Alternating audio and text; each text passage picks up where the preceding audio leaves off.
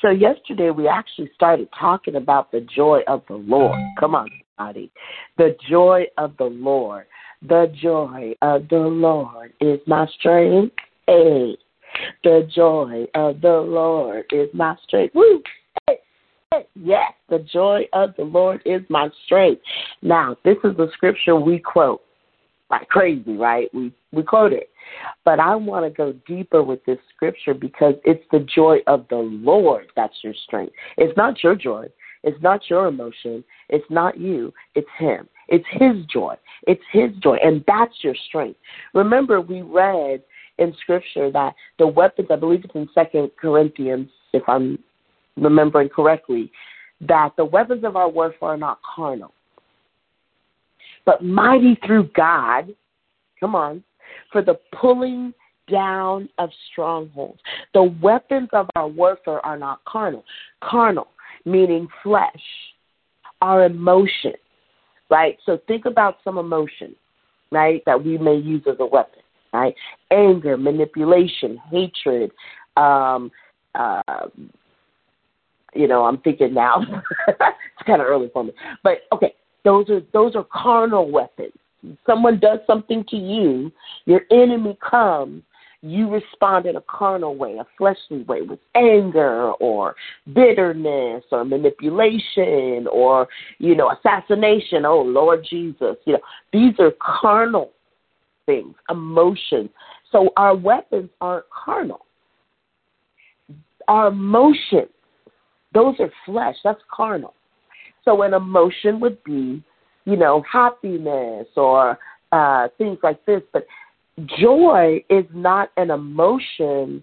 It's an emotion, but when it's from the Lord, it's a weapon. Come on. When it's when we think about joy, we immediately think of an emotion. And we think of it in that respect of, well, joy, happiness. So I have to be happy. And when I'm happy, that's the strength, right? But I really want you to understand that this is not about you. This is not your emotional joy. This is not your emotional happiness. This is actually joy from God. So it's not a carnal weapon, it's a weapon from the Lord. He says, This one will actually pull down strongholds. My joy will pull down strongholds. Whoa. In other words, the joy that you try to have it's a carnal weapon. So what I mean by that is I used to wear a mask of joy. So I would, you know, people would say, How you doing, sis? I'm blessed and highly favored. Okay, so that's my mask. But I'm really toe up on the flow up. I'm really hurting inside.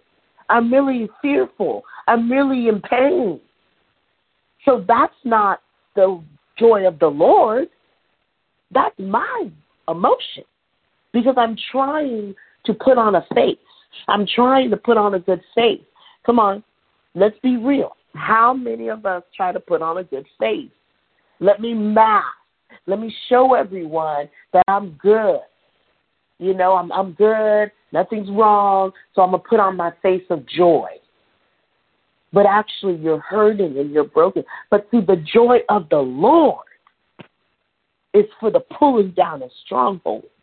So therefore, that joy, that's the joy that the Bible talks about is unspeakable.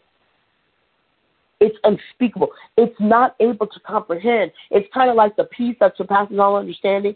That's this joy of the Lord because it can't be understood. It can't be comprehended. But when it comes upon you, it doesn't matter what you're going through. The joy of the Lord comes on you. And you just begin to just feel this joy. I I say this all the time, but as believers, we have the joy of the Lord. We have the good news, but we may need to tell our faces. I see too many believers walking around looking mad, upset. I'm like, do you not know that the good news is Jesus saved, he saved you. Why are you so mad, sis? Why are you so mad? That's the joy of the Lord. When the joy of the Lord comes, it's your strength. It pulls down a stronghold of anger, a stronghold of offense. Come on. It's because of the joy that you can stand in the storm. Come on. So I want to take us to just deeper with this because God, He woke me up. He said, It's my joy that's your strength. I was like, Amen. said, It's not yours. Your joy can't pull down the stronghold. Because, see, my joy is a mask.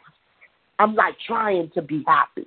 I'm trying, right? Or we allow our flesh to lead us instead of our spirit. So, what brings me joy? Ooh, I can't wait to get that chocolate cake because that's going to bring me joy. But that's a false joy. It's not the joy of the Lord. You guys tracking with me? Amen. All right. Let's go to Nehemiah real quick. Hallelujah. Okay. Okay. Let's go to Nehemiah. Lord, I want you to go to Nehemiah 8.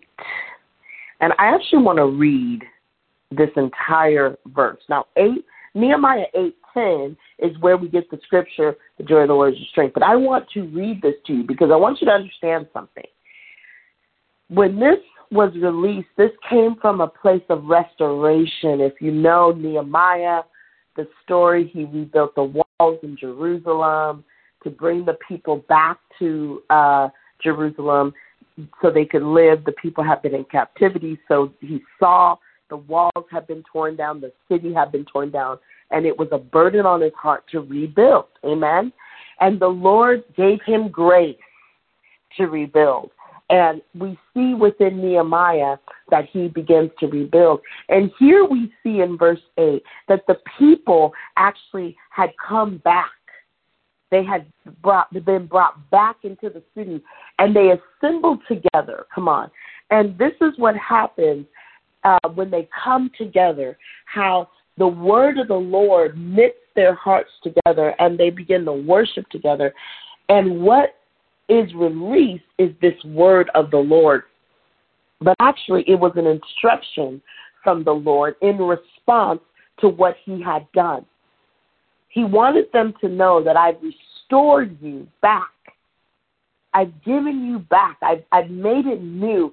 And what's going to continue to sustain you is my joy. So I want to read this to you. Nehemiah 8, I'm going to start at verse 1. Now, all the people gathered together as one in the open square that was in front of the water gate, and they told Ezra the scribe to bring the book of the law of Moses, which the Lord had commanded Israel. Now, you know, here's the man of God. He's bringing the word of God. They said, bring the scroll so we can hear the word of the Lord. I want you to get a picture here because they've gathered for one thing, and that was the word. They said, bring the word of the Lord. They didn't come to see Ezra. That didn't, that's not what they came for. They came for the word. Woo! Think about just I want you to think about that for a moment. So Ezra the priest brought the law before the assembly of men and women and all who could hear with understanding on the first day of the seventh month. Then he read from it in the open square that was in front of the water gate from the morning until midday before the men and women and those who could understand, and the ears of all the people were attentive to the book of the law. Now, this I want to just stop there for a second because I want you to understand. They gathered for the word, they heard the word. It wasn't watered down, it was the actual scribe, the scripture released to them. And it said that whoever could understand, their ears, come on, were attentive to the book. They were actually listening. They, they were hearers of the word. They were leaning into the word of the Lord, word of the law, because they were actually receiving the word. Powerful. So Ezra the scribe stood on a platform of wood that they had made for the purpose, and beside him at his right hand stood Mattiah, Shema, Ananiah, Elijah, Hilkiah, and Maaseiah, and at his left hand, Pedadiah, Mishael, um, Malchijah, Hashum, Hashabana, Zechariah, and Meshullam. And Ezariah and Ezra opened the book in the sight of all the people, for he was standing above all the people. And when he opened it, all the people stood up. Now, look at that. There was a holy reverence. Again, these people have been in captivity. They had been brought back. The Lord had restored them. And the one thing that they wanted, the one thing that they craved was the word of the Lord. And when the book opened, it says they stood up. There was a reverence. There was an anticipation. There was an excitement for the word. Come on. The word was what drew them to that place. They were hungry for that word. Oh my God. And Ezra blessed the Lord, the great God. Then all the people answered, Amen and Amen, while lifting up their hands. And they bowed their heads and worshiped the Lord with their faces to the ground. Also, Jeshua, Bani, Sherebiah, Jamin, Akkub, uh, Shabbethai, Hodiah, Maaseiah, Kelita, Azariah, Jozabad, Hanan, and Pelaiah and the Levites helped the people to understand the law. These were the priests. They were helping the people understand the law. And the, so these were the teachers, amen? And the people stood in their place. So they read distinctly from the book in the law of God, and they gave the sense and helped them to understand the reading. So there came revelation. The teaching it became revelation. Amen. They were helping them to understand what was God saying to them in this moment. And Nehemiah, who was the governor, Ezra, the priest and scribe, and the Levites who taught the people, said to all the people, now catch that, catch this, this day is holy to the Lord of our God. Do not mourn or weep. For all the people wept when they heard the words of the law. This is powerful. They they were telling them this is a holy moment. They were still uh, caught up in their emotions. They were weeping. They were still mourning because remember they had lost so much. But they said, no, don't weep. Don't weep when you hear the word. Rejoice. This is a holy day. He said to them, then he said to them, Go your way, eat the fat, drink the sweet, and send portions to those for whom nothing is prepared, for this day is holy to our Lord.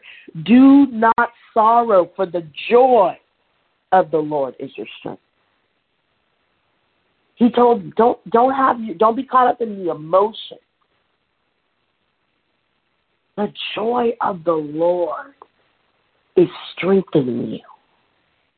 Now you may say, well, what what's the joy of the Lord? Now I want to take you to a couple things here. We we know in Hebrews twelve two that it says that Jesus, Amen, the author and the finisher of our faith, who for the joy that was set before him endured the cross despising the shame, and has sat down at the right hand of the throne of God. It was for the joy set before him that he endured the cross. The joy.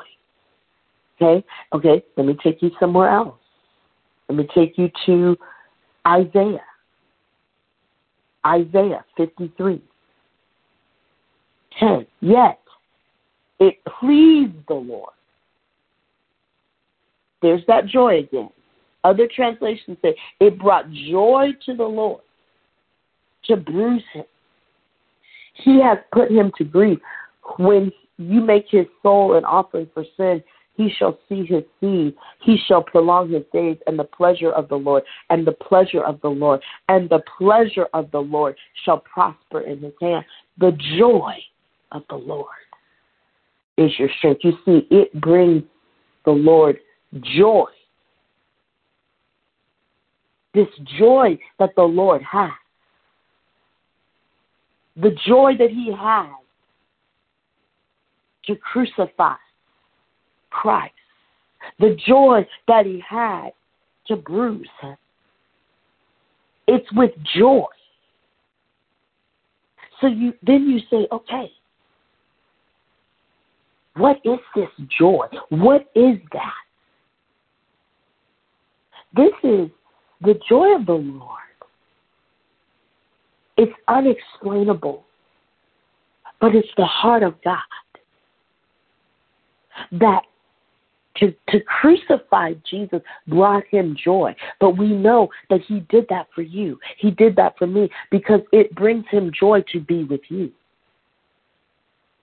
It brings him pleasure to, to be with his people, his sons and daughters. We also know that when one turns to him, Bible tells us that all heaven rejoices it rejoices. The joy when you come to the altar and you it, that joy is of the Lord. And that's your strength. It's not your emotions. It's not your feeling. It's the joy of the Lord. So then we have to ask, Lord, I want this joy. I want that joy in my life. Because this joy will come despite all problems, issues. It's the joy of the Lord. It's not about what you're feeling, it's just about the Lord. It's because he's holy. It's because he's good. It's because he's faithful. It's because he's merciful. It's because he's true. It's because he's wonderful. It's because he's good. It's just this joy. That's why the angels are in the throne room 24 7, praising and worshiping God because that's the joy of the Lord. And I believe the Lord wants to give you that joy this morning. We have been masking. We know we've been masking, right? We all have to wear masks in this season. but man, if that ain't symbolic, we are literally like now we can cover up our pain and our hurt. Nobody can see our face. They can't see it. But the Lord sees it. And He knows what's going on in your heart. And He says, I want to give you my joy to pull down the stronghold. Anybody got a stronghold? Anybody got something in your life where like, man, I just I gotta break that. I just want to break that depression. Then ask for the joy of the Lord. This is not an emotion that you're asking for. You're literally asking for the Spirit of God to come. It's joy of the Lord. Because when we try to do it ourselves, we now reach for things that bring us joy. And if I could just get this, that'll make me happy. If I could just marry that man, that's how I'll get my joy honey, wait a minute. Don't do that. Because there's too many women that I know that are like, I thought that man was going to bring me some joy. And that's not the case. Because you can't get this from man. Woo! Come on. You can't get this from your family. You can't get this from your children. This comes from God. This joy is unspeakable. So I want to read this to you. I read to you um, Isaiah 53 10, but I want to read to you starting um, at, hold on, let me get to it. Isaiah 53, verse 1. All right? It says this who has believed our report? And to whom has the arm of the Lord been revealed? Whose report have you believed? This is the basis of this joy of the Lord? Whose report have you believed? You must believe in the Lord. His report, what he's done, what he's done before, what he's going to do. That's the joy of the Lord. When the people came back to Jerusalem and the walls were rebuilt and God had restored, they let them know it's the joy of the Lord that will sustain. It's the joy of the Lord that will keep you. It's the joy of the Lord. So whose report are you believing? Whose report? Believe the report of the Lord. It pleases him. It pleased him to go to the cross for you. Think about that. If that doesn't bring joy, I don't know what is. Even when you were in your sin, he died for you. What? Every time I think about that, I just am like, oh, whoa. When he was on the cross, he saw you. And it says it pleased him to do that. That brought him joy to do that for you. And it's that joy that he wants to release upon you. It even says, as I read to you in Hebrews, that it was the joy set before him. The joy that the Father had to say, you know what? I want to make a way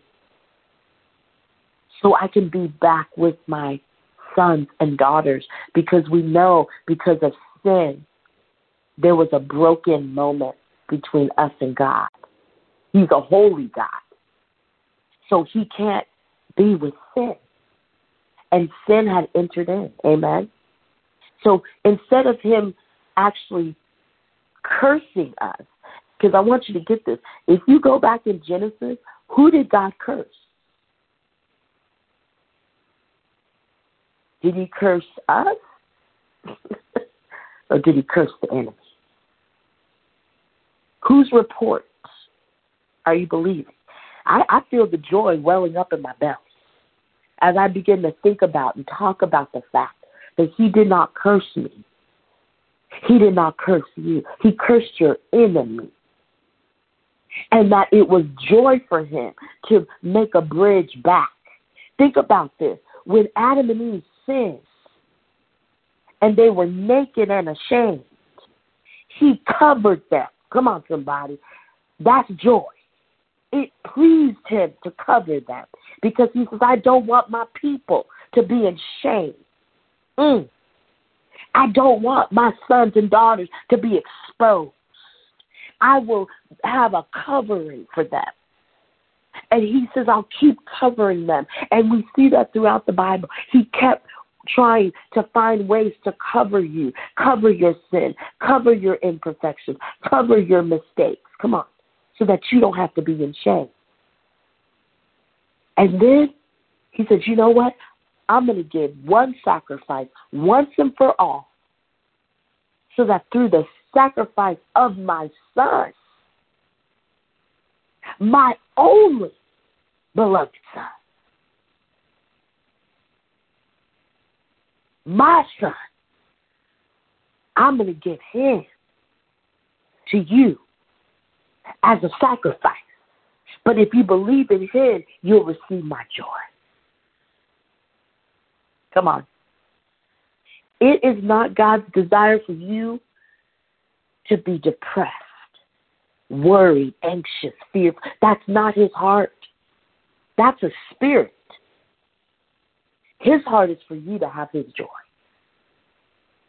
Because that is your strength. That's the weapon of your warfare that's mighty in God for the pulling down of strongholds. Do you not understand how powerful joy is? Because you see, when you have the joy of the Lord, it doesn't matter what report I get.